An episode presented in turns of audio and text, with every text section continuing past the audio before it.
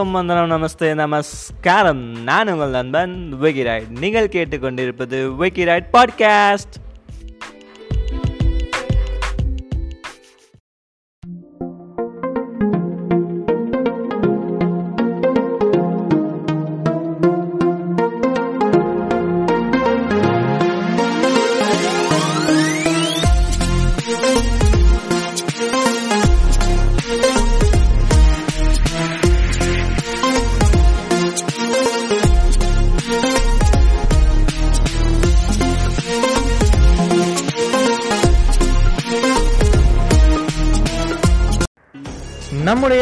இந்த விக்கிராய்ட் பாட்காஸ்ட்டில் நம்ம புது விதமான ஒரு நிகழ்ச்சி ஒன்றா பார்க்க போகிறோம் அந்த நிகழ்ச்சி என்ன அப்படின்னு சொல்லி பார்த்தீங்கன்னா பில்லியன் ட்ரீம்ஸ் கோடிக்கணக்கானோரின் கனவுகள் அப்படின்னு ஒரு தலைப்பில் இந்த நிகழ்ச்சி இன்னையிலேருந்து ஒளிபரப்பாக போகுது. இந்த நிகழ்ச்சியை தொகுத்து வழங்கக்காக நான் உங்கள் நண்பன் விக்கிராய்டுகளை இணைஞ்சிருக்கேன்.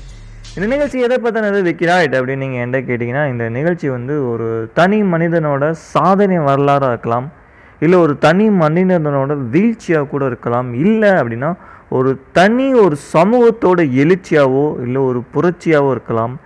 அதுவும் இல்லை அப்படின்னா ஒரு சர்வ அதிகாரத்தோட வீழ்ச்சியாக கூட இருக்கலாங்க. ஏன்னடா நீ பேசுகிற எல்லாமே பார்த்தா ஏதோ ஒரு கடந்த காலத்தில் நடந்த ஒரு நிகழ்ச்சியை பற்றி பேச போறியா அப்படின்னு கேட்டிங்கன்னா மாம் நான் கடந்த காலங்களில் நடந்த நிகழ்ச்சியை பற்றி தான் பேச போகிறேன் இது வரலாறு history of Indian subcontinent and globals பற்றி தான் நம்ம இந்த நிகழ்ச்சியில் பார்க்க போகிறோம் இது எதுக்குடா பண்ணுறோம் அப்படின்னா ஆரம்பத்தில் நான் சொன்னதா இந்த விக்கிராய்ட் பாட்காஸ்ட் ஓப்பன் பண்ணதுக்கான மூல காரணம் வந்து ரெண்டே ரெண்டு தான். ஒன்று எஜுகேஷன் கண்டென்ட் இன்னொன்று வந்து என்டர்டெயின்மெண்ட் கண்டென்ட் இந்த ரெண்டையும் சேர்த்து ஒரு சேர கொடுக்குறது தான் விக்கிராய்ட் பாட்காஸ்டோட குறிக்கோளாக இருந்துச்சு. ஸோ அது ரிலேட்டடாக the first step in the career of விக்கிராய்ட் பாட்காஸ்ட்டில் என்டர்டெயின்மெண்ட் ஓரியன்டாக ஒரு எஜுகேஷன் கண்டென்ட் கொடுக்கலாம் அப்படின்னு ஒரு பிளான் அதுதான் இந்த அ பில்லியன் ட்ரீம்ஸ் இது யாருக்காக அப்படின்னு சொல்லி பார்த்தீங்கன்னா ஸ்கூல் ஸ்டூடெண்ட்ஸாக இருக்கலாம் காலேஜ் ஸ்டூடெண்ட்ஸாக இருக்கலாம் இல்லை ஒரு ஐஏஎஸ் ஐபிஎஸ் ஐஎஃப்எஸ் போன்ற கம்பைன்டு சிவில் சர்வீஸ் எக்ஸாமுக்கு ப்ரிப்பேர் பண்ணக்கூடிய ஒரு ஆஸ்பிரண்ட்டாக இருக்கலாம்.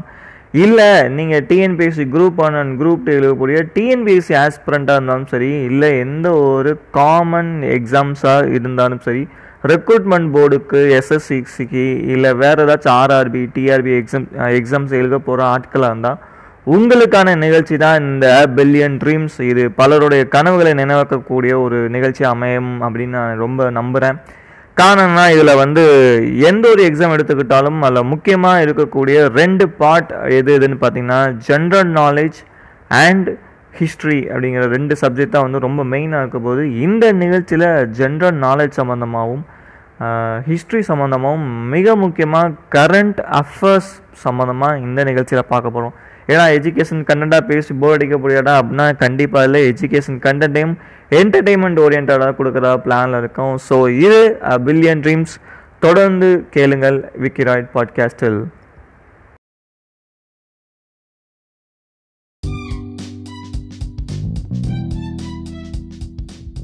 விக்கிராய்ட் பாட்காஸ்டின் அ பில்லியன் ட்ரீம்ஸ் கோடிக்கணக்கானோரின் கனவுகளில் நிகழ்ச்சியில் முதல் எபிசோடோட title socialistic capital. Socialistic capitalist. இந்த வேர்டு நிறைய பேர்த்துக்கு கேள்விப்பட்ட வேர்டாக இருக்கலாம் இல்லை இந்த வேர்டு நிறைய பேர்த்துக்கு ஒரு புதுவிதமான ஒரு வேர்டாக இருக்கலாம். இந்த வேர்டுக்கு மீனிங் தெரியாதவங்களுக்கு நான் சொல்லக்கூடியது என்னென்னா சோசியலிஸ்டிக் கேபிட்டலிஸ்ட் அப்படின்னா என்ன அர்த்தம்னு பார்த்தீங்கன்னா சம தர்ம முதலாளின்னு அர்த்தம். இது வந்து ஒரு எக்கனாமிக் ரிலேட்டடாக வரக்கூடிய ஒரு டேர்ம் சோசியலிஸ்டிக் கேபிட்டலிஸ்ட். இதுக்கான அர்த்தம் என்னென்னா சம தர்ம முதலாளி அதாவது ஒரு முதலாளி அவருக்கு கீழே வேலை பார்க்கக்கூடிய வேலையாட்களை அவருக்கு ஈக்குவலாக அவருக்கு நிகராக நினச்சி அந்த வேலையாட்களுக்கும் தேவைப்படக்கூடிய மரியாதைகளையும் மதிப்புகளையும் கொடுக்க வல்லவர் யாரோ அவர் தான் வந்து சமதர்ம முதலாளி. இப்படிப்பட்ட சமதர்ம முதலாளியாக இந்த நாட்டில் இருக்காங்களா அப்படின்னு கேட்டிங்கன்னா இருக்காங்க இருந்தாங்க இனிமேலும் இருப்பாங்க. அப்படிப்பட்ட இந்த நாட்டில் சமதர்ம முதலாளியாக வாழ்ந்த ஒரு ஒப்பற்ற ஒரு வள்ளலை பற்றி தான் நம்ம இந்த நிகழ்ச்சியில் பார்க்க போகிறோம் இப்படி ஒரு சமதர்ம முதலாளி சோசியலிஸ்டிக் கேபிட்டலிஸ்டுங்கிற ஒரு பட்டம் பெற்றவர் அப்படின்னு ஒரு நிகழ் ஒரு நிலையில் இருக்கக்கூடிய பற்றி தான் இந்த நிகழ்ச்சி. இந்த நிலையை இந்த பட்டத்தை யார் அவருக்கு கொடுத்தாங்கன்னு பார்த்தீங்கன்னா நம்முடைய பாரத பிரதமர் ஜவஹர்லால் நேரு இந்த பட்டத்தை அவருக்கு அந்த மாமனிதருக்கு கொடுத்துருக்காரு. இப்படி ஒரு ஜவஹர்லால் நேருவே வந்து சோசியலிஸ்டிக் கேபிட்டலிஸ்ட் சமதர்ம முதலாளி அப்படிங்கிற ஒரு பட்டத்தை கொடுத்துருக்காருன்னா அந்த மாமனிதர் எவ்வளோ பெரிய மாமனிதராக இருக்கட்டும் இருக்க வேண்டியதாக இருந்திருப்பார். அந்த மாமனிதரை பற்றி இவர் மட்டும்தான் ஜவஹர்லால் நேரு மட்டும்தான் கூறியிருக்காரான்னு பார்த்தீங்கன்னா இல்லை அவரை பற்றி பல உன்னத தலைவர்கள் புகழ்ந்து பேசியிருக்காங்க. நம்ம சுதந்திர போராட்டத்தில் ஈடுபட்டு இந்தியாவுக்கு சுதந்திரம் வாங்கி கொடுத்த மகாத்மா காந்தியடிகளில் இருந்து நம்ம நாட்டை உயர்த்தணும் உன்னதமான நிலைக்கு எடுத்துகிட்டு போகணும்னு நினைத்த பல உயர்ந்த நெஞ்சுள்ளங்கள் இவரை பற்றி புகழ்ந்து பேசியிருக்காங்க. மகாத்மா காந்தி இவரை பார்த்து என்ன சொன்னார் அப்படின்னா இவர் வந்து ஒரு தர்ம கர்த்தா அப்படின்னு சொல்லி கூறியிருக்காரு. இந்த தர்ம கர்த்தா போன்ற பல தர்ம கர்த்தாக்கள் நம்ம ஊரில் இன்னும் வ- நிறைய வரணும் அப்படின்னு சொல்லி மகாத்மா காந்தி ஒரு புகழார உரையில் பேசியிருக்காரு. ஜவஹர்லால் நேரு தன் மனைவியிடம் இந்த மாமனிதரை அறிமுகப்படுத்தி வைக்கும்போது இவர் ஒரு சமதர்ம முதலாளி அப்படின்னு ஒரு வார்த்தை சொல்லி அறிமுகப்படுத்தியிருக்காரு. இது மட்டும் இல்லை மூதறிஞர் ராஜாஜி இவர் வந்து நம்ம இந்த மாமனிதரை பற்றி என்ன ஒரு வர்ணிச்சிருக்காருன்னு பார்த்தீங்கன்னா நமது சடலம் புகையாய் பொடியாய் போகும். நமது சாதனைகளே எப்போதும் சாசனமாய் நிற்கும் அப்படின்னு சொல்லி சொல்லியிருக்காரு. அதாவது நம்மளுடைய இந்த உடம்பு எரிச்ச பின்னாடி புகையாகவும் பொடியாகவும் போயிடும் சாம்பலாகவும் போயிடும். ஆனால் நம்ம செஞ்ச சாதனைகள் மட்டுமே எப்போதுமே ஒரு சாசனமாக இந்த உலகத்தில் இருக்கும் அப்படின்னு சொல்லிட்டு ராஜாஜி சொல்லியிருக்காரு. பணம் சேர்க்கிற ஒரு வழியே பலருக்கு தெரியும். பணத்தை எப்படி சேர்க்கணுங்கிற வழி எல்லாருக்கும் தெரியும். சேர்த்த பணத்தை எல்லோருக்கும் நிலைத்த பயன் தரும் வகையில் வகுத்து கொடுக்கின்ற மறுவழி ஒரு சிலருக்கே தெரியும். அப்படி சம்பாதிச்ச பணத்தை வந்து பல நாள் நின்று பேசுகிற அளவுக்கும் பல பேர்த்துக்கு பயன்படுற அளவுக்கும் செலவு பண்ணுற வழி பல பேருக்கு தெரியாது. தெரிஞ்சது வந்து ஒரு சில பேர் தான். அந்த வழியில் இந்த மாமனிதர் சேர்ந்திருக்காரு அப்படின்னு சொல்லிட்டு அந்த மாமனிதரை பற்றி ரொம்ப உயர்வாக ராஜாஜி பேசியிருக்காரு. ராஜாஜி மட்டும்தான் பேசியிருக்காரான்னு பார்த்தீங்கன்னா நம்ம தமிழ்நாட்டை சேர்ந்த திராவிடத்தோட ஆரம்ப புள்ளி அப்படின்னு சொல்லியே சொல்லலாம். அப்படிப்பட்டவர் தான் பெரியார். ஈவே ராமசாமி அப்படின்னு சொல்லக்கூடிய பெரியார் அவர்கள். அவர் இந்த மாமனிதரை பற்றி என்ன சொல்லியிருக்காருன்னா இவர் தான் இவர் ஒருவர் தான் தனக்கென்று சொத்து சேர்த்த சேர்த்தவர் இல்லை. பிறர் எவரும் தமக்காக சொத்து சேர்க்கவில்லை. பிள்ளைகளுக்கும் வாரிசுகளுக்குமே சொத்துக்களை சேர்த்து வைத்து போனார்கள். இவர் மட்டுமே நமது வள்ளல்மையால் கட்டியுள்ள பல்வேறு கல்வி நிலையங்கள் அவருடைய சொத்துக்களை. இவை என்றைக்கும் அவரை விட்டு அகலாது. இக்கல்லூரிகள் அவர் பெயரையும் புகழையும் எப்போதும் உலகுக்கே எடுத்து கூறும் ஈவேரா பெரியார் கூறியிருக்காரு. இவர் மட்டுமா அப்படின்னு பார்த்தீங்கன்னா இல்லை டாக்டர் எஸ் ராதாகிருஷ்ணன் குடியரசுத் தலைவராக வாழ்ந்த நம்முடைய டாக்டர் எஸ் ராதாகிருஷ்ணன் அவர் என்ன சொல்லியிருக்காங்கன்னா தம் வாழ்நாளில் தமக்கென்று இவர் பெரியதொரு நினைவாலயத்தை எழுப்பி கொண்டிருக்கிறார். அப்படிப்பட்ட நினைவாலயம் எப்படி இருக்குன்னா சுற்றிலும் நான்கு புறமும் உயர்கல்வி நிறுவனங்களாக இவங்க இருக்குது அப்படின்னு சொல்லிட்டு டாக்டர் எஸ் ராதாகிருஷ்ணன் சொல்லியிருக்காரு. இது தவிர விஞ்ஞானி நோபல் பரிசு பெற்ற இந்திய டாக்டர் சசிவி ராமன் பேசியிருக்காரு. ராஜேந்திர பிரசாத் டாக்டர் ராஜேந்திர பிரசாத் குடியரசுத் தலைவர் அவர் பேசியிருக்காரு. பெருந்தலைவர் காமராஜர் பற்றி நிறையா சொல்லியிருக்காரு. இவ்வளோ பெரிய பெரிய தலைவர்களும் பல உன்னத தலைவர்களும் இவரை பற்றி புகழ்ந்து பேசியிருக்காங்க அப்படின்னா யார் அந்த மாமனிதங்கிற கியூரியாசிட்டி உங்களுக்கு மட்டும் இல்லை இல்லை எனக்கும் சொல்லணுங்கிற ஆர்வமாக இருக்குது அவர் யார் அப்படின்னா வேறு யாரும் இல்லை. காரைக்குடி நகரில் அமைஞ்சிருக்கக்கூடிய எந்த ஒரு எஜுகேஷன் இன்ஸ்டியூட்டை நீங்கள் நிமிர்ந்து பார்த்தாலும் இவரோட பேர் இல்லாமல் இருக்காது. அப்படிப்பட்ட காரைக்குடிய சாதாரண ஒரு காடாக இருந்த ஒரு காரைக்குடியை கல்வி காரைக்குடியாக மாற்றின பெருமை இந்த காரைமண்ணை சேர்ந்த இவருக்கே சாரும் இவர் யாருன்னா வள்ளல் அப்படின்னு சொல்லி போற்றப்படக்கூடிய வள்ளல் அழகப்ப செட்டியார். இவர் யார் அப்படின்னு சொல்லி பார்த்தீங்கன்னா காரைக்குடி புதுக்கோட்டை பக்கத்தில் இருக்கக்கூடிய காரைக்குடியை சேர்ந்த ஒரு சாதாரண ஒரு செட்டியார் குடும்பத்திலேருந்து வந்த ஒரு மாமனிதர் தான். செட்டியார் குடும்பம்னாலே உங்களுக்கு தெரியும் அந்த காலத்துலலாம் வந்து ஆயிரத்தி தொள்ளாயிரங்கள் சுதந்திர போராட்ட சுதந்திரத்துக்கெலாம் முன்னாடி வந்து சுதந்திர போராட்டம் அந்த டயத்துலலாம் பார்த்தீங்கன்னா நம்மகிட்ட இருந்த ஒரு சாதாரண ஒரு சாஸ்திரம் ஒரு சம்பிரதாயம் என்னென்னா அப்பா என்ன தொழில் செய்கிறாரோ அதெல்லாம் மகன்கள் செய்யணும் அப்படிங்கிறது.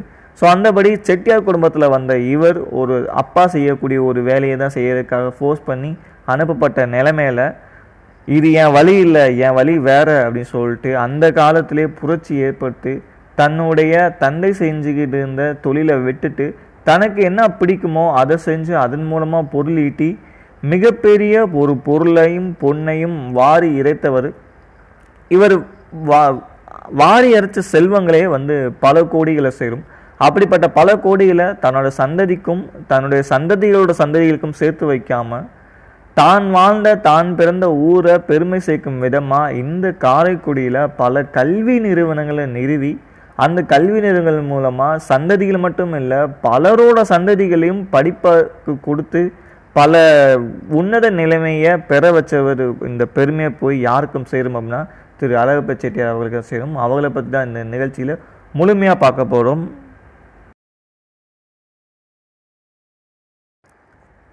சிவகங்கை மாவட்டத்தில் உள்ள கோட்டையூர் அப்படின்னு சொல்லக்கூடிய ஒரு சாதாரண ஒரு ஊரில் புகழ்பெற்ற மற்றும் பாரம்பரியமிக்க க வி அல குடும்பத்தில் பிறந்தவர் தான் இந்த அழகப்ப செட்டியார். க வி அல குடும்பத்தில் ஆறாம் தேதி நான்காம் மாதம் ஆயிரத்தி தொள்ளாயிரத்தி ஒம்போதில் திரு ராமநாதன் செட்டியார் அப்படிங்களுக்கும் திருமதி ஊமையால் ராமநாதன் செட்டியார் அப்படிங்கிற ஆட்சிக்கும் மகனாக பிறந்தவர் தான் நம்முடைய கல்வி கண் திறந்த காரைக்குடி மண்ணின் மைந்தர் திரு அழகப்ப செட்டியார். ஆயிரத்தி தொள்ளாயிரத்தி ஒன்பதாம் ஆண்டு நான்காம் மாதம் ஆறாம் தேதி திரு ராமநாதன் செட்டியாருக்கு மகனாக பிறந்த நம்முடைய ஹீரோ அழகப்ப செட்டியார் வந்து சிறு வயசுல ஏட்டு படிப்பை வந்து சாதாரணமாக இருந்த ஒரு திண்ணை பள்ளிக்கூடத்தில் தான் முடிச்சிருக்காரு. அப்படி திண்ணை பள்ளிக்கூடத்தில் முடித்த நம்முடைய அழகப்பர் வந்து அடுத்து படிக்கிறதுக்காக கோட்டையூரில் பள்ளிக்கூடம் இல்லாமல் கோட்டையூருக்கு பக்கத்தில் இருக்கக்கூடிய காரைக்குடி அப்படின்னு சொல்லி சொல்லக்கூடிய காரைக்குடின்னு சொல்லக்கூடிய ஒரு நகரத்துக்கு வந்து ஸ்ரீ மீனாட்சி சுந்தரேஸ்வரர் வித்யாலயா உயர்நிலை பள்ளி அப்படிங்கிற பள்ளிப்படி தான் வந்து நம்முடைய அழகப்பர் வந்து படிச்சிருக்காரு. ஸ்கூல் படிப்பை அங்கே தான் முடிச்சிருக்காரு. ஆயிரத்தி தொள்ளாயிரம் ஆண்டுகள்லாம் வந்து பதினோராம் வகுப்பு பன்னெண்டாம் வகுப்பு கிடையாது. அப்போ வரைக்கும் இந்த வந்து பத்தாம் வகுப்பு மட்டும்தான். அதுக்கு மேலே இன்டர்மீடியேட் அப்படின்னு சொல்லக்கூடிய ஒரு படிப்பு வந்து கல்லூரியில் மட்டுமே தரக்கூடிய ஒரு படிப்பாக இருந்து வந்தது. அந்த பத்தாம் வகுப்பு வரைக்கும் ஸ்ரீ மீனாட்சி சுந்தரேஸ்வரர் வித்யாலயா உயர்நிலைப் பள்ளியில் தான் நம்முடைய அழகப்பர் படித்து வந்தார். கோட்டையூர்லேருந்து இருந்து காரைக்குடிக்கு வந்துட்டு போகிற அலுப்பு கூட அவருக்கு பெருசாக தெரியல. அப்படி இருந்தும் அவர் வந்து எல்லா பாடங்களையும் வந்து நல்ல மதிப்பெண் பெற்று அதிக மதிப்பெண் பெற்று கிளாஸ்லேயே ஃபஸ்ட்டாக வந்துக்கிட்டு இருந்திருக்காரு. எல்லா பாடத்துலேயும் வந்து ஃபஸ்ட்டாக வந்தாலும் அவருக்கும் நம்மளை மாதிரி தான் போல். மேக்ஸ் அப்படின்னு சொல்லக்கூடிய கணித பாடத்தில் மட்டும் அவருக்கு அவ்வளோவா இன்ட்ரெஸ்ட் இல்லை. ரொம்ப பிணக்கமாகவே ரொம்ப கம்மியாகவே அதில் மார்க்குலாம் எடுத்து வந்திருக்காரு. அதிகமாக மற்ற சப்ஜெக்டில் எடுத்தாலும் கணக்கு மட்டும் அவருக்கு வரவே இல்லை. அது ஏனோ தெரில கணக்கு கணக்கு பார்க்காம கொடுக்கக்கூடிய வல்லலாக இவர் வர போகிறாங்கனாலே கணக்கே அவர் பக்கத்தில் போகல ஸோ அந்த காலங்களில் ஆயிரத்தி தொள்ளாயிரங்களில் ஆங்கிலேய ஆட்சியில் இருந்த சமயத்தில் மற்றும் படிப்பறிவு அதிகமாக பேசப்படாத இரு இருந்த இடத்துல அழகப்பர் இருந்தாலும் அவருக்கு வந்து படிப்பு மேலே ரொம்ப ஆர்வம் இருந்துகிட்டே வந்திருக்கு. தன்னுடைய பத்தாம் வகுப்பை வந்து படித்து முடித்த உடனே அவருக்கு வந்து இன்டர்மீடியட் கோர்சஸ் படிக்கிறதுக்காக காலேஜுக்கு போகணுன்னு ரொம்ப நாளாகவே ஆசை இருந்திருக்கு. ஆனால் அந்த காலத்தில் உங்களுக்கு தெரியுமே அப்பா செஞ்ச வேலையை தான் வந்து மகன் செய்யணும் அப்படிங்கிற ஒரு கொள்கைலாம் இருந்துச்சு. தன்னுடைய அதாவது செட்டியார்கள் வம்சாவளியில் வந்தவங்க எல்லாருமே அந்த செட்டியார்கள் செய்யக்கூடிய வேலையில தான் செய்யணும் அப்படின்னு சொல்லிட்டு எழுதப்படாத சட்டங்களும் இருந்து வந்தனால மலாய் அப்படின்னு சொல்லி சொல்லக்கூடிய வேறொரு நாட்டில் தன்னோட தந்தை வேலை பார்த்துக்கின்ற அதே இடத்துக்கு தந்தையோட கட்டளையின் காரணமாக அதே இடத்துக்கு போகிறதுக்காக ரொம்ப ஃபோர்ஸ் பண்ணப்படுறாரு நம்முடைய அழகப்ப செட்டியார். அவரோட தந்தையோட தந்தை சொல்மிக்கு மந்திரம் இல்லை அப்படிங்கிற ஒரு வாசத்துக்காகவே வந்து பத்தாம் வகுப்பு படித்திருந்த நம்முடைய அழகப்ப செட்டியார் வந்து அப்பாவோட ஆணைக்கிணங்க கட்டளைக்காக அவர் வந்து மலாய்க்கு நகர்ந்து போகக்கூடிய ஒரு இக்கட்டான சுச்சுவேஷனில் மாட்டிக்காது. அந்த காலகட்டத்தில் ஃப்ளைட் இல்லாதனால கப்பல் மூலமாக போகிறதுக்காக மலாய்க்கு கிளம்புறாரு நம்முடைய அழகப்ப செட்டியார். ஆனாலும் அவருக்கு வந்து மனசில் வந்து மிகப்பெரிய ஒரு கவலை என்னென்னா நம்மளுடைய பத்தாம் வகுப்பு மேலே படிக்க முடியலையே நமக்கு படிப்பு மேலே இவ்வளவு ஆர்வம் இருந்தும் நம்மளுடைய வந்து பத்தாம் வகுப்பு மேலைக்கு மேலே படிக்க விடலையே நம்ம என்ன பண்ணுறது அப்படிங்கிற ஒரு மனக்கவலையில் தான் வந்து அந்த கப்பலில் ஏறி மலாய் நகரத்துக்கு போயிட்டு இருக்காரு. சென்னையிலேருந்து கிளம்பி மலாய்க்கு போகிறதுக்காக அந்த கப்பலில் போயிட்டு இருக்காரு. திடீர்னு நாகப்பட்டினம் அருகில் அந்த கப்பல் சென்று கொண்டு இருக்கும்போது வந்து நம்முடைய அழகப்பருக்கு வந்து மிகப்பெரிய ஒரு காய்ச்சல் ஒன்று வருது ஃபீவர் அந்த ஃபீவர்னால் வந்து மக்களுக்கு என்ன பயம் அப்படின்னா அந்த காலங்களில் வந்து இந்த அம்மை நோய்ங்கிற ஒரு நோய் வந்து மிக பரவலாக பரவிட்டு இருந்திருக்கு. அந்த அம்மை நோயை வந்து ஒருவேளை அழகப்பருக்கு வந்துருச்சோ இந்த அழகப்பரை வந்து நம்ம கப்பலை வச்சுருந்தோன்னா நம்மளுக்கும் மற்றவங்களுக்கும் அம்மை நோய் பரவிடுமோ அப்படிங்கிற ஒரு எண்ணத்தில் என்ன பண்ணிட்டாங்க அப்படின்னா அழகப்பரை வந்து நாகப்பட்டினத்தில் இருக்கக்கூடிய துறைமுகத்தில் வந்து தன்னந்தனியாக இறக்கி விட்டு போயிட்டாங்க.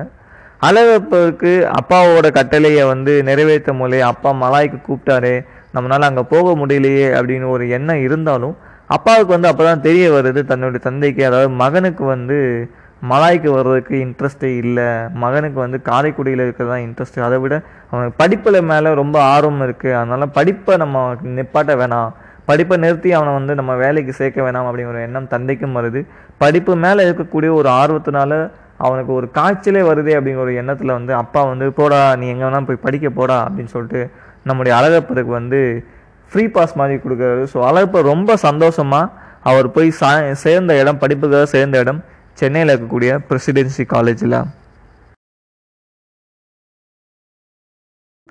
தன்னுடைய பத்தாம் வகுப்புக்கு பின்னாடி தன் வாழ்க்கையில் வந்து படிப்பே இல்லையோ அப்படின்னு மனக்கவலையோடு அந்த கப்பலில் போன அழகப்பருக்கு மிகப்பெரிய ஒரு அதிர்ச்சியாகவும் ஒரு ஆச்சரியம் கலந்த ஒரு அதிர்ச்சியாக இருந்தது தான் வந்து அவங்க அப்பாவோட சம்மதம். காலேஜில் போய் படிக்கிறதுக்காக அதை பயன்படுத்தி காலேஜுக்கு போய் அதாவது சென்னையில் இருக்கக்கூடிய ப்ரெசிடென்சி காலேஜுக்கு போயிட்டு இன்டர்மீடியட் கோர்ஸில் வந்து ஜாயின் பண்ணுற அழகப்பர் மிகவும் ரொம்ப சந்தோஷமாக இருந்த அழகப்பருக்கு வந்து அந்த சந்தோஷம் வந்து ரொம்ப நாள் நீடிக்கலை. சில மாதங்களே அந்த சந்தோஷம் நின்றுச்சு. எதன் மூலமாக நின்றுச்சு அப்படின்னு பார்த்தீங்கன்னா அவர் தன்னை ரொம்ப நேசித்த அவருக்கு ரொம்ப சப்போர்ட்டாக இருந்த அவங்களுடைய அம்மா தவறி போகிறாங்க பிரசிடென்சி காலேஜில் சேர்ந்து படிப்பை தொடர்ந்து கொண்டிருந்த சமயத்தில் வந்து அவங்க அம்மா தவறி பண்ணதாவது அவருக்கு வந்து மிகவும் ரொம்ப கஷ்டமாக போகுது. ரொம்ப மன உளைச்சலாக இருந்த அழகப்பர் அப்படி இருந்தும் வந்து தன்னுடைய படிப்பை முடிக்கணுமே அப்படின்னு சொல்லிட்டு ஒரு கட்ட இக்கட்டான சூழ்நிலையில் அந்த படிப்பை தொடர்ந்து இருந்தார்.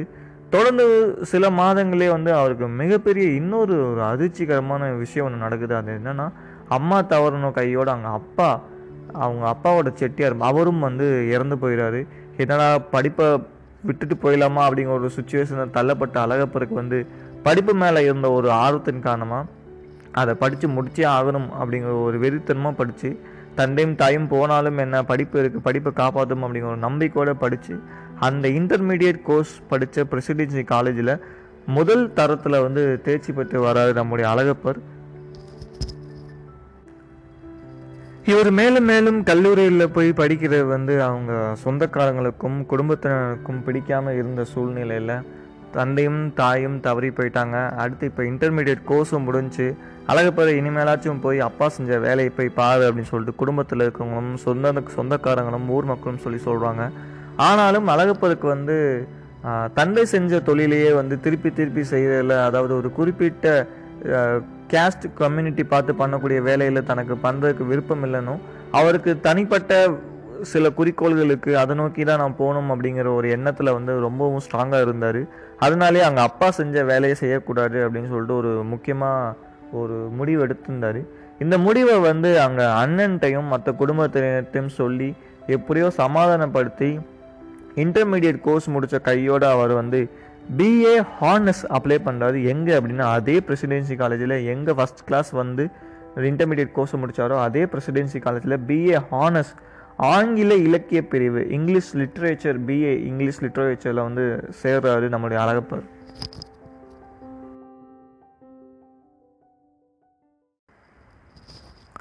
அப்படி பிஏ ஹானர்ஸ் இங்கிலீஷ் லிட்ரேச்சரில் சேர்ந்து படிக்கும்போது தான் வந்து அங்கேயே கல்லூரியில் ஆங்கில பேராசிரியர் இங்கிலீஷ் ப்ரொஃபஸராக இருந்த இந்திய தத்துவ மேதை டாக்டர் எஸ். ராதாகிருஷ்ணன் அவர்களை வந்து சந்திக்கக்கூடிய ஒரு வாய்ப்பு அவருக்கு கிடைக்குது. அந்த வாய்ப்பை நல்லபடியாக பயன்படுத்திக்கிட்ட அழகப்பர் வந்து அவர் கூட தொடர்ந்து தொடர்பிலே இருக்காது இந்த தொடர்பு எது வரைக்கும் நீடிச்சிச்சு அப்படின்னா திரு டாக்டர் ராதாகிருஷ்ணன் அவர் வந்து இந்திய குடியரசுத் தலைவராக உயர்ந்த போதிலும் வந்து இவர்களுடைய நட்பு வந்து தொடர்ந்து போயிட்டே தான் இருந்துச்சு. இவரோட நட்பு மட்டும் இல்லை அதே கல்லூரியில் தமிழ் பேராசிரியராக இருந்த தமிழ் தாத்தா என்று அழைக்கப்படக்கூடிய ஊவே சாமிநாத ஐயர் ஐயர் அவர்களிடமும் வந்து தாம நம்மளுடைய அழகப்பர் வந்து நல்ல ஒரு ரிலேஷன்ஷிப்பில் ஒரு குட் ஃப்ரெண்ட்லி ரிலேஷன்ஷிப்பில் வாழ்ந்து வந்தார். அவர் தான் வந்து நம்முடைய அழகப்பருக்கு வந்து தமிழ் சொற்பொழிவு இன்னும் மென்மையாகவும் அருமையாகவும் ஆக்குறதுல மிகப்பெரிய பங்கு வகிச்சார். அழகப்பர் அதோட ஆயிரத்தி தொள்ளாயிரத்தி முப்பதாம் ஆண்டு தன்னோட இருபத்தி ஓராம் வயதில் பிஏ ஆனர்ஸ் பட்டத்தை வந்து முடிக்கிறார்.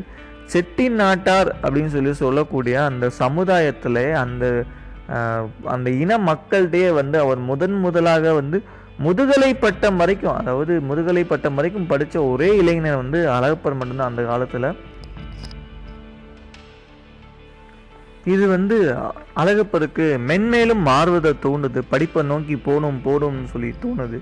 இதனால் தன்னுடைய முதுகலை பட்டத்தை முடித்த அதே கையோட வந்து ஐசிஎஸ் அப்படின்னு சொல்லி சொல்லக்கூடிய லண்டனுக்கு போய் படிக்கணும் அப்படிங்கிற ஒரு ஆர்வம் வந்து அவருக்கு கிடைக்குது. இந்த ஆர்வத்தின் காரணமாக ஐசிஎஸ் சோதனையில் வந்து அவர் தன்னைத்தானே ஈடுபடுத்துகிறார். ஆனால் என்ன பிரச்சனை அப்படின்னா ஐசிஎஸ் தேர்வு எழுதும்போது அவருக்கு வந்து உடல் நல எலிஜிபிலிட்டி மெடிக்கல் எலிஜிபிலிட்டி இல்லாதனால ஐசிஎஸ் தேர்வில் வந்து அழகப்ப வந்து தோல்வி அடைஞ்சிடுறாரு. இருந்தாலும் அதுக்கு அடுத்த படிப்பு இணையான படிப்பாக இருக்கக்கூடிய பாரிஸ்டர் அப்படின்னு சொல்லக்கூடிய ஒரு படிப்பை தொடர்றதுக்காக வந்து அழகப்பர் போகிறாரு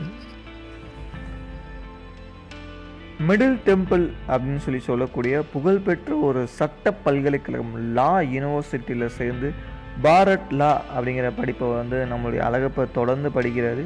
அந்த பாரத் லா படிக்கும்போதே வந்து அழகப்பர் வந்து எப்படிப்பட்டவராக இருக்கார் அப்படின்னா காலை நேரங்களில் பாரத்தில் படிப்பவராகவும் மதியம் மற்றும் இரவு நேரங்களில் இருந்து வேறு ஏதாச்சும் படிக்கலாம் இல்லை வேறு ஏதாச்சும் புதுசாக கற்றுக்கலாம் அப்படிங்கிற ஒரு ஆர்வத்தில் வந்து என்ன பண்ணாருன்னா நேரத்தில் வந்து ஓய்வு எடுக்காமல் நேரங்களில் வந்து வீணடிக்காமல் அடுத்தடுத்து தன்னுடைய அறிவு பசிக்கு தீனி போகிற விதமாக தேடிட்டே இருக்காரு.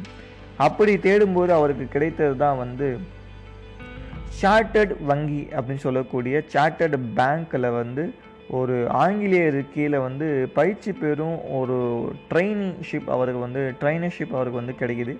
அதையும் அவர் ஒரே நேரத்தில் ரெண்டு வேலையும் பார்க்குறாரு. சார்ட்டர்டு வங்கியில் ட்ரைனராகவும் ட்ரைனிங்காகவும் இருக்கார். அதே சமயத்தில் பாரத்லா படிக்கக்கூடிய ஒரு மாணவராகவும் இருக்கார். ரெண்டையுமே நல்ல சம பங்காக பங்கிட்டு ரெண்டையுமே வந்து நல்ல ஒரு மதிப்பெண்ணோடு முடிக்கிறாரு. பாரத் லா மட்டும் இல்லை சார்ட்டர்டு வங்கியோட ட்ரைனராகவும் இல்லை. மூன்றாவதாக ஒரு கு- முக்கியமான ஒரு விஷயத்தையும் கற்றுக்கணும் அப்படிங்கிற ஒரு ஆர்வப்பட்ட நம்முடைய அழகப்பர் வந்து விமானம் ஓட்டும் பயிற்சியும் வந்து மேற்கொள்கிறாரு கிராய்டன் அப்படின்னு சொல்லக்கூடிய விமானத்தை வந்து ஓட்டும் பயிற்சியில் அதையும் சக்ஸஸ்ஃபுல்லாக முடிக்கிறாரு. ஸோ ஒரே நேரில் மூணு ஒரே கல்லில் மூணு மாங்காங்க மாதிரி ஒரே நேரத்தில் பாரத்லா படிப்பையும் சார்ட்டர்டு வங்கியோட வங்கி மேலாளர் அப்படிங்கிற ட்ரைனிங்கையும் ப்ளஸ் விமானம் ஓட்டக்கூடிய ஒரு பைலட் அப்படிங்கக்கூடிய ஒரு ஸ்கோர்ஸையும் ஒரே நேரத்தில் முடிச்சுட்டு நம்முடைய இந்தியாவுக்கு திரும்பி வராரு அழகப்பர். அவர் திரும்பி வரும்போது நகரத்தா சமுதாயத்திலே முதன் முதல்ல பாரத்லா படித்த ஒரு நபர் அப்படிங்கிற ஒரு பெருமையும் அவருக்கு வந்து சேருது. இப்படி மூணு வித்தியாசமான விஷயங்களை கற்றுக்கிட்ட நம்முடைய அழகப்பர் இந்தியா திரும்பின உடனே அவர் மனசில் தோணுது. இந்த மூணு விஷயத்தையும் சேர்த்து ஏதாச்சும் ஒரு புதுசாக வந்து நம்ம செய்யணும். நம்முடைய பழைய தொழிலையே செய்யக்கூடாது அப்படின்னு சொல்லி யோசித்த நம்முடைய அழகப்பர் வந்து மேல்நாட்டில் படித்த அந்த வங்கி நடைமுறைகளை வச்சு பங்கு வணிகம் தொழில் மூடுதல்கள் போன்ற பல துறையில் வந்து ஈடுபடுறாரு. அவர் மனசுக்கு தோணின வேலையிலே செய்யணும் அப்படிங்கிறதுல ரொம்ப முனைப்பாக இருக்கார். அதனால மனசுக்கு தோணிய வங்கிகளோட இயக்குனராகவும் ஆலைகளோட முதலாளியாகவும் பங்கு வணிகராகவும் ரப்பர் தோட்டங்களின் அதிபர் போன்ற பல துறைகளில் வந்து நுழைஞ்சு அதில் வந்து சாதனை படைகிறது நம்முடைய அழகப்ப செட்டியார்.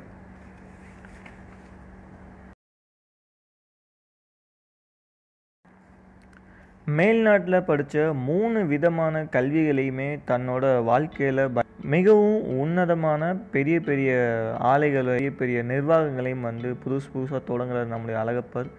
முக்கியமாக மும்பையில் இருக்கக்கூடிய பங்கு சந்தை பாம்பே சென்செக்ஸ் பிஎஸ்ஐயில் வந்து தன்னுடைய வந்து பிஎஸ்இ பாம்பே ஷேர் மார்க்கெட் எக்ஸ்சேஞ்சில் வந்து தன்னுடைய பங்கு முதலீட்டுகளை வாங்கவும் விற்கிறதுலையும் மும்மரமாக இருக்காது இந்த வாங்கும் விற்கும் நிகழ்ச்சியில் வந்து மிகப்பெரிய ஒரு ஒரு புல் அவே வந்து நம்மளுடைய அழகப்ப செட்டியார் வந்து திகழ்ந்திருக்காரு. அதன் மூலமாக ஈட்டிய வருமானமே வந்து பல கோடிகள் அப்படின்னு சொல்லி சொல்கிறாங்க அதுக்கு சாட்சி எது அப்படின்னு சொல்லி பார்த்தீங்கன்னா ஆயிரத்தி தொள்ளாயிரத்தி நாற்பத்தி மூணாம் ஆண்டு செப்டம்பர் பத்தாம் தேதி பாரத்லா அழகப்பர் வந்து தன்னுடைய மகள் ஒரே மகளாக இருந்த திருநிறை செல்வி உமையாளுக்கும் கண்டனூர் திரு வைரவன் செட்டியார் அவருடைய மகன் அஹ், திருவல செல்வன் ராமநாதன் அவருக்கும் வந்து கோட்டையூர் அதாவது தன்னுடைய சொந்த ஊரில் வந்து செப்டம்பர் மாதம் பத்தாம் தேதி ஆயிரத்தி தொள்ளாயிரத்தி நாற்பத்தி மூணில் வந்து வெகு விமர்சையாக வந்து ஒரு திருமணத்தை வந்து நடத்துகிறாரு அந்த திருமணம் வந்து நடந்த நாட்களே வந்து கிட்டத்தட்ட ஒரு மாதம்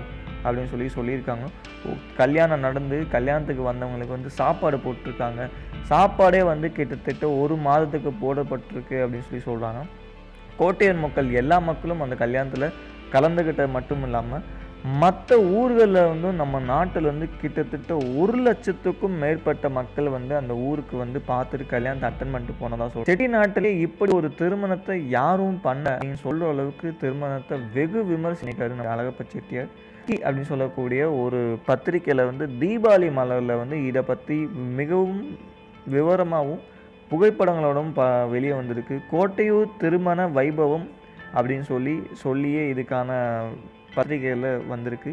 இது மட்டும் இல்லாமல் பிரபல ஆங்கில நாளிதழான த ஹிந்து அப்படிங்கிற நியூஸ் பேப்பரில் ரெண்டு பக்கத்துக்கு வந்து இந்த செய்தி வந்து வெளியே வந்திருக்கு. நாடகங்களில் வந்து ஒரு லட்சத்துக்கும் மேற்பட்டவங்க வந்து இந்த திருமணத்தை வந்து பார்த்துட்டு போயிருக்காங்க. இந்த திருமணத்துக்காக கொச்சி திருவிதாங்கூர் புதுக்கோட்டை செட்டிநாடு போன்ற அரச குடும்பத்திலையும் பிரபலமான தொழிலதிபர்களும் அரசு அதிகாரிகளும் அறிவியல் நிறைஞர்களும் நிறைய பேர் வந்து இந்த கல்யாணத்தை அட்டன் பண்ணியிருக்காங்க. இந்த திருமணத்துக்காகவே வந்து சென்னையில இருந்து தனியாக இலவசமாகவே ட்ரெயின் விட்டுருக்காங்க அப்படின்னா எவ்வளோ பெரிய ஒரு திருமண நிகழ்ச்சியாக இருந்திருக்கும் அப்படின்னு சொல்லி பார்த்துக்கோங்க.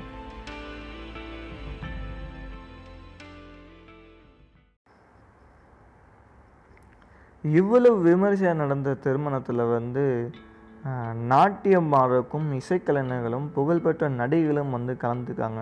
நாட்டிய மாமணி ருக்மணி அருண்டேல் நாதசுர சக்கரவர்த்தி டி. என். ராஜரத்னம் பிள்ளை ஏலிசை வேந்த எம். கே. தியாகராஜ பாகவதர் இசைரசி எம். எம். தண்டபாணி தேசிகர் இசைக்குயில் எம். எஸ். சுப்புலட்சுமி நாடக நடிகள் S. G. Kittappa K. B. Sundarambal கலைவாண N. S. Krishnan T. A. Madhuram இசைவாண G. N. Balasubramaniam இசை கோகிலம் எம். எல். வசந்தகுமாரி திருவாங்கூர் சகோதரிகள் என அழைக்கப்பட்ட நடன கலைஞர் செல்வியர் லலிதா பத்மினி ராகினி அதாவது நாட்டிய பேரொலி பத்மினி போன்றவர்களும் வந்து இந்த நிகழ்ச்சியில் வந்து கலந்துக்காங்க இது மட்டும் இல்லாமல் தன் மகளுக்காக வந்து தங்கித்தம் வெள்ளியும் சேர்ந்து வைரங்களையும் கொடுத்துருக்காரு அழகப்ப செட்டியார். மத் அது மட்டும் இல்லாமல் முதல் டைமாக உலகின் விலை உயர்ந்த காராக சொல்லக்கூடிய பியூக் அப்படின்னு சொல்லி காரை வந்து சீர்வரிசை கொடுத்துருக்காரு.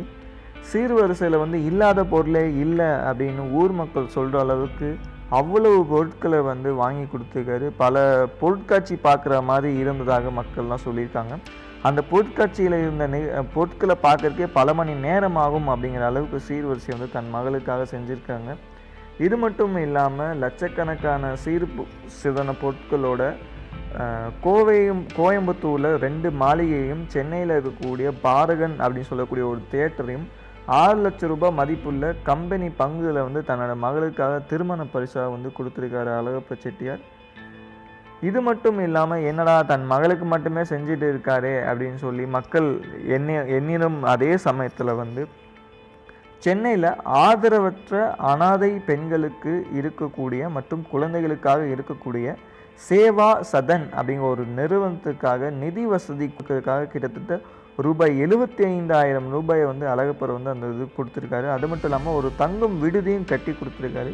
அந்த தங்கும் விடுதிக்கு ஊமையால் விடுதி அப்படின்னு சொல்லி பெயரிட்டு திருவாங்கூர் மன்னர் வந்து திறந்து வைத்திருக்காரு. இது மட்டும் இல்லாமல் ரெண்டாவதாக திருவிதாங்கூர் பல்கலைக்கழகத்தில் தமிழ் ஆராய்ச்சி துறை தொடங்குவதற்காக ரூபாய் ஒரு லட்சம் ரூபாயை வந்து நன்கொடையாக கொடுத்துருக்காரு. ஆயிரத்தி தொள்ளாயிரத்தி நாற்பதுலேயே இவ்வளோ பெரிய வேலைகள் செய்தவர் நம்முடைய அழகப்ப செட்டியார்.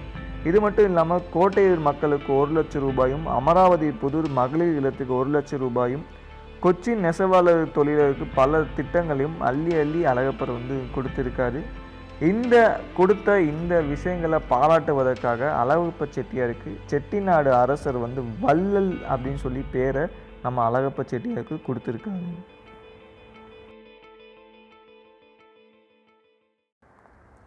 இவ்வளவு கோடிகளையும் பணத்தையும் சம்பாதிக்கிற அளவுக்கு நம்முடைய அழகப்ப செட்டியாருக்கு வந்து அறிவு கூர்மை இருந்திருக்கு மற்றும் திறமையானவராகவும் இருந்திருக்காரு நம்முடைய அழகப்ப செட்டியார். இவர் வந்து பாடங்களில் வந்து நல்ல முறையில் கற்றுக்கொள்ள கொடுக்கக்கூடிய ஒரு மாணவர் மட்டும் இல்லை நல்ல பாடங்களை நல்ல மொ- புரிகிற மாதிரி மற்றவர்களுக்கு சொல்லி கொடுக்கலையும் திறமை வாய்ந்தவர் தான் அழகப்பர். அதுக்காக அவர் வாழ்க்கையில் நடந்த ஒரு சுவாரஸ்யமான ஒரு கதை ஒன்று சொல்கிறேன் மும்பையில் ஒரு புகழ்பெற்ற ரிச் ஹோட்டல் அப்படின்னு ஒரு ஹோட்டல் இருக்குது அந்த ஹோட்டலில் சுதந்திர தினத்துக்கு சுதந்திரம் கிடைக்கிறதுக்கு முன்னாடி வந்து அந்த ஹோட்டலில் வந்து இருந்தவங்க எல்லாமே வந்து வெள்ளைக்காரர்கள். வெள்ளைக்காரர்கள் வந்தால் மட்டும்தான் ரூம் கொடுத்து பழக்கப்பட்ட அந்த மேனேஜர் வந்து முதல் முறையாக மும்பைக்கு போய் இந்த நம்மளுடைய அழகப்ப செட்டியார் வந்து அந்த ரிச் ஹோட்டலில் போயிட்டு முன்னாடி நின்றுட்டு மேனேஜர்கிட்ட வந்து எனக்கு தங்குறதுக்கு ஒரு ரூம் வேணும் அப்படின்னு கேட்டப்போ அந்த மேனேஜர் வந்து மேலே எங்கேயும் பார்த்துட்டு ஏளனமாக சிரிச்சுட்டு இந்த ஹோட்டலோட பேர் ரிச் அப்படின்னு சொல்லி சொல்லியிருக்காரு. இது ஒரு ஆணவத்தோட உச்சம். ஆனால் அந்த மேனேஜர் சொன்னதை கொஞ்சம் கூட கோவப்படாமல் இந்த ரிச் ஹோட்டல் தான் எனக்கு வந்து தங்குறதுக்கு ஒரு ரூம் வேணும். இவ்வளோ பெரிய ஹோட்டலில் நான் தங்குறதுக்கு ஒரு ரூம் இல்லையா? அப்படின்னு சொல்லிட்டு அழகப்ப செட்டியார் கேட்டிருக்காரு. அதுக்கு வந்து நீங்கள்லாம் இங்கே தங்கவே முடியாது. இங்கே தங்குறதுக்கு ஒரு நாளைக்கு ஆகக்கூடிய வாடகையே வந்து ரொம்ப அதிகமான வாடகை. நீங்கள் வந்து உங்களுக்கு ஏற்றாப்புல போய் ஒரு இடத்த பார்த்துக்குங்க. அப்படின்னு சொல்லி சொன்ன உடனே அங்கேருந்து அழகப்பர் வந்து எதையுமே பேசலை விறு விறுன்னு திரும்பி வரவேற்புரை அந்த ரிசப்ஷனை விட்டு விறு விறுன்னு இறங்கி வந்துட்டாரு. இறங்கி வந்த அழகப்பர் வந்து அதுக்கு பக்கத்தில் இருந்தக்கூடிய ரிச் ஹோட்டலோட ஓனரோட வீடு ஓனரோட வீட்டுக்கே நேராக உள்ளே போயிட்டார் நம்முடைய அழகப்பர். உள்ளே போனவுடனே அழகப்பரை முன்னாடியே தெரிஞ்சிருந்த ஓனர் வந்து அது போனவுடனே வாங்க நீங்களே அழகப்பரை வந்து காரைக்குடியில் இருக்கீங்க வள்ளல் அப்படின்னு பேர் வாங்க நீங்கள் தானே அப்படின்னு சொல்லிட்டு அவரை மனமார்ந்த வரவேற்று உட்கார சொல்லுவார். நம்முடைய அழகப்பர் வந்து திடீர்னு வந்து அவர்கிட்ட ஒரே ஒரு கேள்வி உங்களுடைய ஹோட்டலில் தற்போது நீங்கள் விற்கணும்னா எவ்வளவு காசுக்கு விற்பீங்க அந்த காசை நான் உங்களுக்கு உடனே தரேன். ஒரே செக்கில் தரேன். எனக்கு அந்த ஹோட்டல் வேணும் அப்படின்னு சொல்லி கேட்குறாரு. திருக்கிட்டு போன ஓனரு என்னங்க இப்படி கேட்குறீங்கன்னு சொல்லிட்டு அதுக்கே ஒரு பத்து நிமிஷம் எடுத்துக்கிட்டு அந்த ரிச் ஹோட்டலோட தற்போதைய பண மதிப்பை எண்ணி கணக்கு பார்த்து சரியாக அவர்கிட்ட அழகப்பர்கிட்ட கொடுக்குறாரு. அழகப்பர் ஒரே சைனில் ஒரே செக்கில் அந்த ரிச் ஹோட்டலை வந்து வாங்குறாரு வாங்கினோடனே மேனேஜருக்கு வந்து அந்த ஹோட்டலோட பழைய ஓனர் கால் பண்ணி நம்மளுடைய ஹோட்டலை வந்து இன்னொருத்தர் வாங்கிட்டாரு அழகப்பர் அப்படி சொல்லக்கூடிய ஒருத்தர் வாங்கிட்டாரு அவர் கையில் வந்து நீங்கள் சாவி கொத்துக்களை வந்து கொடுங்க அப்படின்னு சொல்லி சொல்லியிருக்காரு.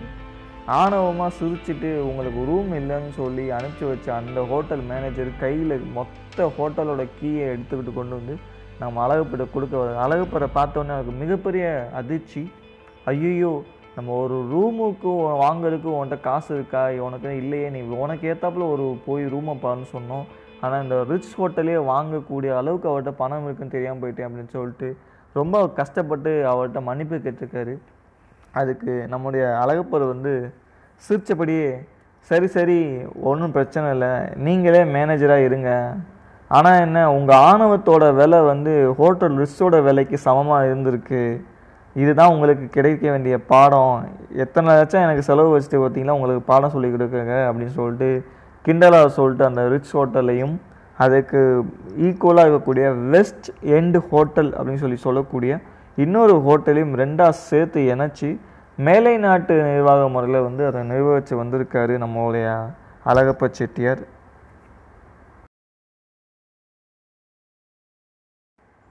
இப்படியாக படிப்பை கற்றுக்கிறதுல மட்டும் இல்லை மற்றவங்களுக்கு வாழ்க்கையை கற்றுக் கொடுக்கலையும் ரொம்ப முக்கியமாக இருந்தவர் வந்து அழகப்ப செட்டியார்.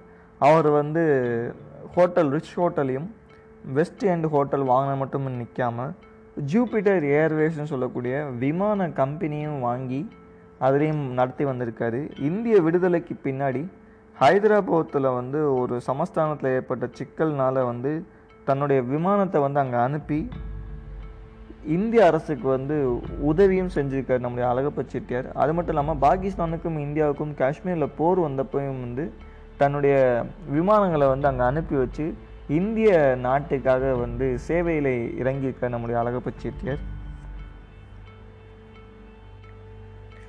இப்படி தொட்டதெல்லாம் தூள் அப்படின்னு சொல்லி சொல்கிற அளவுக்கு தன்னுடைய ஆளுமை தன்மையாலும் தன்னுடைய அறிவு கூர்மையாலும் வந்து தான் நுழைஞ்ச எல்லா துறைகளையும் வந்து பெஸ்ட்டாகவும் நல்லபடியாக நன் முறையிலும் குட்டாகவும் நடத்தி வந்தவர் தான் அழகப்ப செட்டியார். இதனால வந்து மும்பையில் இருந்த பல பிஸ்னஸ்மேன் நம்ம அழகப்ப செட்டியாரை கூப்பிட்டு அவருக்கு ஒரு பாராட்டு விழா நடத்தினாங்க. அதில் உயர்ந்தவர்களை விட உயர்ந்தவர் அப்படிங்கிற வாசம் பொறிக்கப்பட்ட he is the taller than tallest in Bombay அப்படின்னு சொல்லி நம்மளுடைய அழகப்ப செட்டியாரை கௌரவிச்சிருக்காங்க. இது மட்டும் இல்லாமல் இவ்வளவு தூரம் ஒரு உன்னதமான மனிதராக இருந்து இவ்வளவு தூரம் ஒரு மிகப்பெரிய சாதனை செஞ்ச அழகப்பர் வந்து தன்னுடைய வாழ்நாளில் சம்பாதிச்ச மொத்த பணத்தையும் வந்து கல்விக்காகவே வந்து கொடையாக கொடுத்தது வந்து அப்படிங்கிறது வந்து மிகப்பெரிய விஷயம். அதனாலே வந்து அவர் வந்து கொடை அழகன் அப்படின்னு சொல்லி நம்ம கூப்பிடலாம். இப்படி பல துறைகளில் ஈன்ற அந்த ஊதியத்தையும் பல துறைகளில் ஈன்ற அந்த பணங்களையும் வந்து கல்விக்காக கொடுக்குறாரு நம்முடைய அழகப்ப செட்டியார். கோட்டையூரில் அப்படி இருந்த ஒரு சாதாரண ஒரு பள்ளிக்கூடத்துக்கு வந்து ஒரு லட்சம் ரூபா தன்னுடைய மனைவி பேரில் கொடுத்துருந்தது கொடுத்துருக்காரு நம்முடைய அழகப்ப செட்டியார் அது மட்டும் இல்லாமல் அதே பள்ளியில் தினமும் மதிய வேலை உணவு வந்து இலவசமாக கொடுக்குற வழியையும் அழகப்ப செட்டியார் செஞ்சு வச்சுருந்தார். இது மட்டும் இல்லாமல் சாரிட்டி பிகின்ஸ் அட் ஹோம் அதாவது தர்மம் வீட்டிலேருந்தே தொடங்குகிறது என்ற பழமொழிக்கு ஏற்றாப்புல தன்னுடைய வாழ்க்கையை அமைத்து கொண்டார் நம்முடைய அழகப்ப செட்டியார் கோட்டை உள்ள நகரமைப்புக்காக கிட்டத்தட்ட முப்பதாயிரம் ரூபாய் கொடுத்து ஒரு லட்சம் ரூபாய் கொடுத்துருக்காரு. கண்டனூர் மீனாட்சி விடுதிக்காக முப்பதாயிரம் ரூபாய் கொடுத்துருக்காரு. இந்த மாதிரி பல சாதாரண செயல்களையும் சேகரிய செயல்களையும் செய்தவர் தான் அழகப்ப செட்டியார். அப்படி இந்த அழகப்ப செட்டியார் பல கல்வி நிறுவனங்களையும் தொடங்கியிருக்காரு. Alagappa Chettiar college of technology போன்ற கல்லூரிகளையும் புதுசு புதுசாக தொடங்கியிருக்காரு. கல்வி வளாகங்களை பெருக்குதலையும் ஆல்ரெடி இருக்கக்கூடிய கல்வி வளாகங்களை மற்றும் பெருசாக உயர்த்தலையும் வந்து அழகப்ப வந்து மிகவும் கவனமாக இருந்தார்.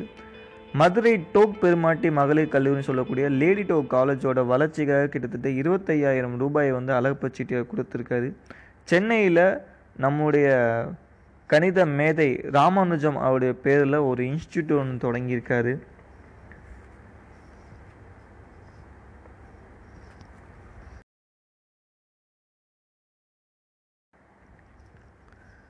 சென்னையில் அடையாறு பகுதியில் ஆயிரத்தி தொள்ளாயிரத்தி நாற்பத்தி ஏழாம் ஆண்டு ஜூலை மூணாம் நாள் அதாவது சுதந்திரம் வாங்குறதுக்கு சில மாதங்களுக்கு முன்னாடி ஆயிரத்தி தொள்ளாயிரத்தி நாற்பத்தி ஏழில் ஜூலை மூணில் அன்னி பெசன்ட் அம்மையாரோட நூற்றாண்டு விழா ஒன்று நடக்குது. அதில் கலந்துக்கிறாரு நம்முடைய அழகு செட்டியார் அன்னி பெசன்ட் அம்மையாரை பற்றி எல்லாருக்கும் தெரிஞ்சிருக்கும். அவங்க இங்கிலாந்தில் பிறந்து இந்தியாவுக்கு வந்து இந்திய நாட்டோட விடுதலைக்காக போராடிய ஒரு முன்னணி தலைவர்களில் ஒருவங்க.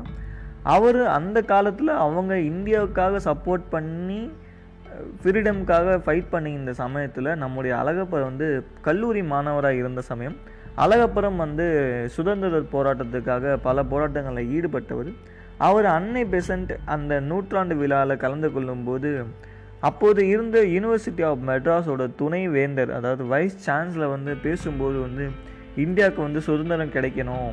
சுதந்திரம் கிடைச்சாலும் சுதந்திரத்துக்கு அப்புறம் வரக்கூடிய சவால்கள் பல இருக்குது அதில் முக்கியமானது வந்து கல்வி சவால். கல்வி பெறாத இளைஞர்கள் இருக்கிற வரைக்கும் நம்ம நாட்டோட வளர்ச்சி இருக்காது. எல்லாருடைய இளைஞர்களும் கல்வி வளம் பெற வேண்டும் அப்படின்னு சொல்லிட்டு ரொம்ப உணர்ச்சி பொங்கி பேசிகிட்டு இருக்காரு. பேசிகிட்டு இருக்கும்போது வந்து இந்த மாதிரி கல்வி வந்து கொடுக்கணும் அப்படின்னா பல ஊர்களில் வந்து கல்வி நிறுவனங்கள் பல்கலைக்கழகங்கள் கல்லூரிகள் திறக்கணும். அப்போ தான் ஏழை மாணவனும் எல்லா மாணவனும் போய் படிக்க முடியும் அப்படின்னு சொல்லி கேட்ட உடனே அழகத்துக்கு டக்குன்னு தோண ஒரு விஷயம். நம்ம இருந்த செட்டிநாடுலையும் நம்ம இருக்கக்கூடிய காரைக்குடி மக்களுக்கும் பயன்படும் வகையில் சிவகங்கை மாவட்டங்கள் பயன்படும் வகையில் நம்ம ஏன் கல்வி நிலையங்களை தொடக்கக்கூடாது அப்படின்னு சொல்லி மனசுக்குள்ளே தோணுது. துணைவேந்தர் வந்து மக்கள்கிட்ட வந்து ஒரு வேண்டுகோள் விடுக்கிறாரு. ஏழை மாணவர்கள் படிப்பதற்காக இந்த ஆண்டுலேருந்து ஒவ்வொருத்தவங்களும் வந்து முன்னாடி வாங்க. உங்களால் முடிஞ்ச சி- உண- முயற்சிகளை செய்யுங்க. உங்களால் கொடுக்க முடிஞ்ச பண உதவிகளை கொடுத்து கல்லூரிகளுக்கு பயன்படுங்க அப்படின்னு சொல்லி சொன்ன உடனே உடனடியாக டக்குன்னு எரிஞ்சு நின்று புதுசாக ஒரு கல்லூரி திறக்க போகிறேன் அந்த கல்லூரிக்கு ஒரு லட்ச ரூபா காசை நானே கொடுக்குறேன் அப்படின்ட்டு துணைவேந்தர் கையில் ஒரு லட்சம் ரூபாய்க்கான காசோலையை எடுத்து நீட்டுறது நம்முடைய அழகப்ப செட்டியார் அலங்க அந்த விழால அரங்கத்தில் இருந்த அம்- அமர்ந்திருந்த எல்லாருக்கும் வந்து பயங்கரமான அதிர்ச்சி. என்னடா சொல்லி முடிச்ச உடனே டக்குன்னு இருந்துச்சு ஒரு லட்ச ரூபாய் கொடுத்து கல்லூரியும் திறக்க போகிறேன்னு என்று. சொன்ன மாதிரி வந்த ஒரே வாரத்தில் அழகப்பர் வந்து காரைக்குடியை சுற்றி இருக்கிற இடங்களில் வந்து கல்லூரியில் திறக்கிறாரு. ஜூலை மூணாம் ஆண்டு ஜூலை மூணாம் தேதி ஆயிரத்தி தொள்ளாயிரத்தி நாற்பத்தி ஏழாம் ஆண்டு அழகப்பரை வந்து கல்வி தொடங்க போகிறேன்னு சொன்ன நாள் அதே மாதம் ஏழாம் தேதி வெறும் மூணு நாளுக்குள்ளே ஆயிரத்தி தொள்ளாயிரத்தி நாற்பத்தி ஏழில் தன்னுடைய ஊரான இந்த காரைக்குடியை சுற்றி கல்லூரி தொடங்குவதற்காக பெர்மிஷன் கேட்டு அனுமதி லெட்டர் கேட்டு ரெண்டே நாளில் வந்து பல்கலைக்கழக ஆய்வுக்குழுவினரை வந்து வர வைக்கிறது. பதினஞ்சாம் தேதி எட்டாம் மாதம் ஆயிரத்தி தொள்ளாயிரத்தி நாற்பத்தி ஏழில் அழகப்பா கல்லூரி அமைக்கப்படுது காரைக்குடியில். இப்போ காரைக்குடியில் இருக்கக்கூடிய காந்தி நிலையம் அதாவது government hospital Gandhi government hospital தான் வந்து அந்த காலத்தில் அழகப்பா கல்லூரியாக இருந்தது. அதுக்கு பின்னாடி நிரந்தரமான ஒரு இடம் கிடச்சி அழகப்பா கல்லூரி மாற்றம் பெறுது. இது மாதிரி அழகப்பா கல்லூரி மாதிரி பல மு- முன்னணி நிறுவனங்களை வந்து கொண்டு வந்த பெருமை திரு அழகப்பர் செட்டியார் அவரையே சேரும். இப்படியாக ஒரு நாள் வந்து திரு பண்டித் ஜவஹர்லால் நேரு வந்து பேசி கொண்டு இருக்கும்போது வந்து இந்திய வளர்ச்சிக்காக council of scientific and industrial research அப்படின்னு சொல்லக்கூடிய ஒரு விங்கை அமைக்க போகிறேன் அந்த council of scientific and industrial research கீழே கிட்டத்தட்ட ஒரு இருபதுலேருந்து இருபத்தி ஐந்து கல்லூரிகள் இருபத்தி ஐந்து ரிசர்ச் இன்ஸ்டியூட் அதாவது ஆராய்ச்சி குழுமங்கள் இருக்கக்கூடிய கட்டடங்கள் நிறுவனங்கள் தொடங்கப்பட போகிறேன் அப்படின்னு சொல்லி சொன்ன உடனே அழகப்பேருக்கு தோணுது வந்து அதில் ஏதாச்சும் ஒரு நிறுவனமாச்சும் நம்முடைய தமிழ்நாட்டுக்கு முக்கியமாக காரைக்குடிக்கு வரணும் அப்படின்னு சொல்லி தோணுது. உடனே இங்கேருந்து ஃப்ளைட்டு பிடிச்சி டெல்லிக்கு போகிறாரு இரவு நேரமாக இருந்தாலும் பரவாயில்லன்னு சொல்லிட்டு மிட் நைட்டு பன்னெண்டு மணிக்கு பண்டிட் ஜவஹர்லால் நேரு அவர்களை பன்னெண்டு மணிக்கு சந்திக்கிறாரு. நேரு நேருவை வந்து நம்முடைய அழகப்பர் சந்திக்கிறாரு. சந்திச்சு நீங்கள் சொன்னதை நான் கேள்விப்பட்டேன். அப்படியாக central electro chemical research institute CECRI CECRI அப்படின்னு சொல்லி சொல்லக்கூடிய இன்ஸ்டியூட்டை வந்து நீங்கள் தமிழ்நாட்டுக்கு கொண்டு வரணும்.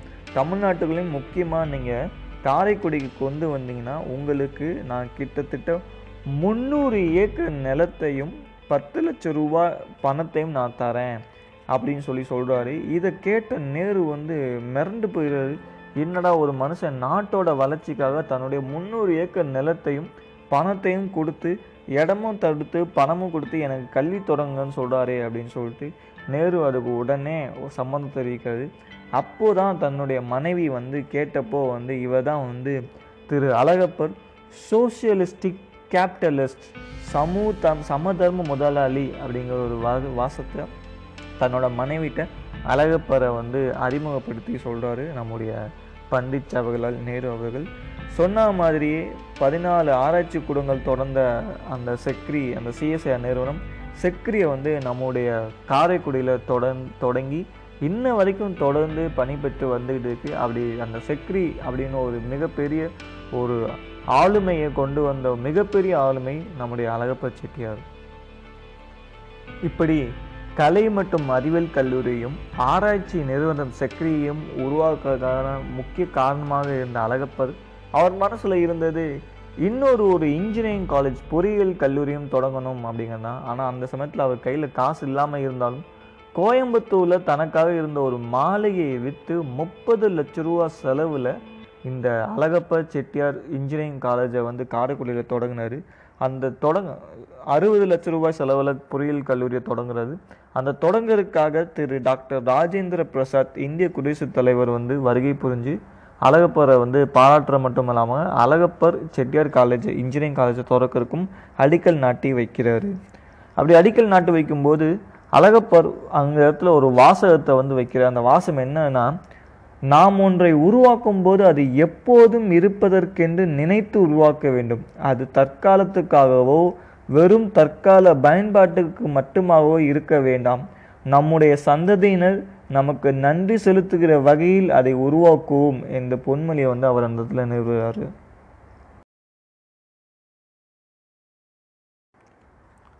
இப்படியாக ஆயிரத்தி தொள்ளாயிரத்தி நாற்பத்தி ஏழில் இருந்து ஆயிரத்தி தொள்ளாயிரத்தி ஐம்பத்தி ஏழில் வரைக்கும் அவர் திறந்த கல்லூரிகளும் அவர் திறந்த மற்ற மற்ற நல்ல ட்ரஸ்ட்டுகளும் வந்து நிறையா அப்படி திறந்தவர் வந்து ஆயிரத்தி தொள்ளாயிரத்தி ஐம்பத்தி ஏழில் வந்து அழகப்பா யூனிவர்சிட்டி அழகப்பா பல்கலைக்கழகம் ஒன்று திறக்கணும். கல்லூரிகள் திறந்தால் மட்டும் போடாது இந்த கல்லூரிகளை எல்லாத்தையும் நிர்வகிக்காமல் மாதிரி ஒரு யூனிவர்சிட்டி திறக்கணும்.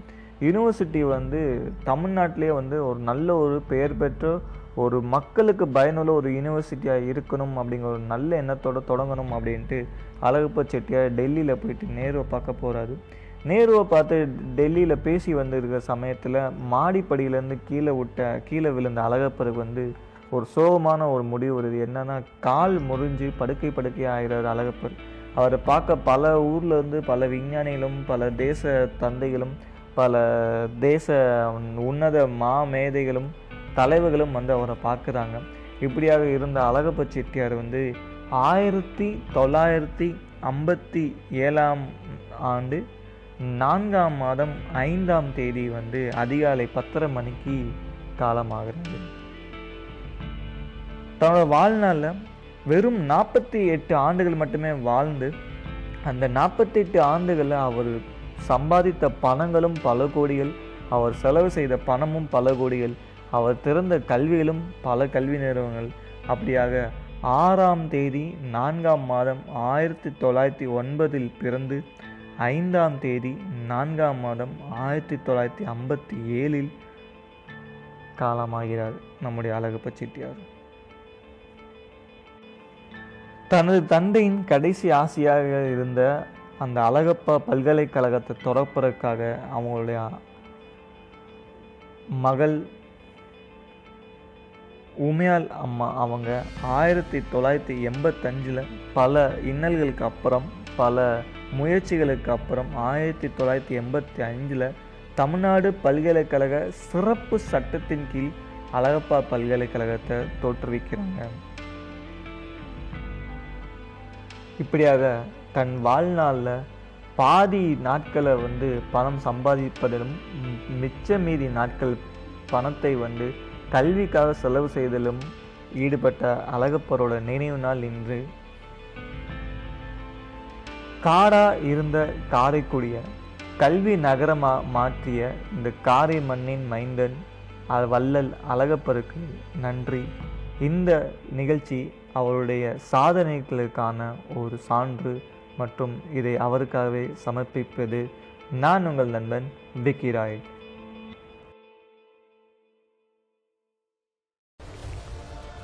I a dreamer but you will agree dreamers are most practical of men. Without visions and dreams, there's no shaping of the future, and I have sufficient faith to tell that more and more these dreams will soon be transformed into reality. நான் கனவு காண்பவன் தான் ஆனால் கனவு காண்பவர்கள் நான் மனிதர்களின் பெரும் செயல் வீரர்களாக திகழ்கிறார்கள் என்பதை நீங்கள் ஒப்புக்கொள்வீர்கள் எதிர்கால நோக்கமும் கனவுகளும் இல்லாமல் எதிர்காலத்தை உருவாக்க முடியாது. இத்தகைய கனவுகள் மேலும் மேலும் வளர்ந்து அவை நிதர்சனங்களாக உருவாகும் என்பதில் நான் உறுதியான நம்பிக்கை கொண்டிருக்கின்றேன்.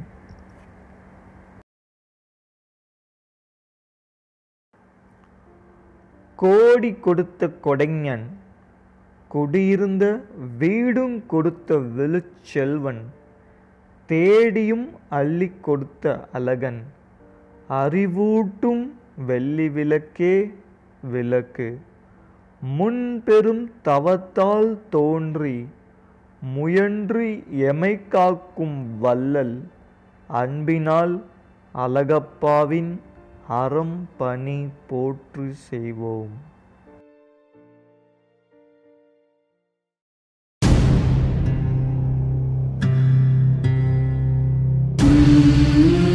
You.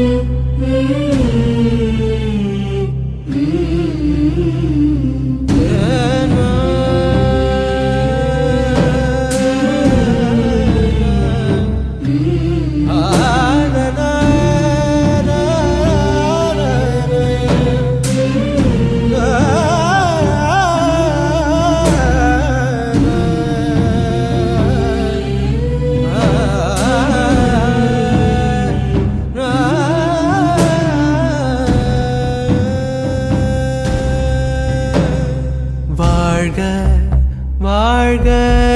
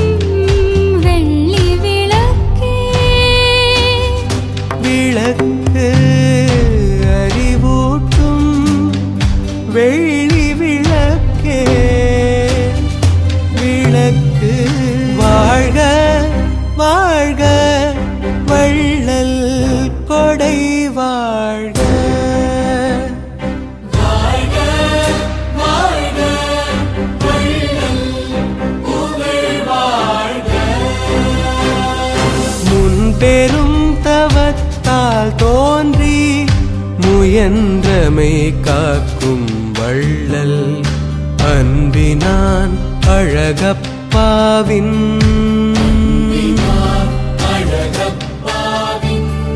பரம்பணி போற்றி செய்வார் பரம்பணி போற்றி செய்வாம். பரம்பணி போற்றி செய்வார் வாழ்க வாழ்க.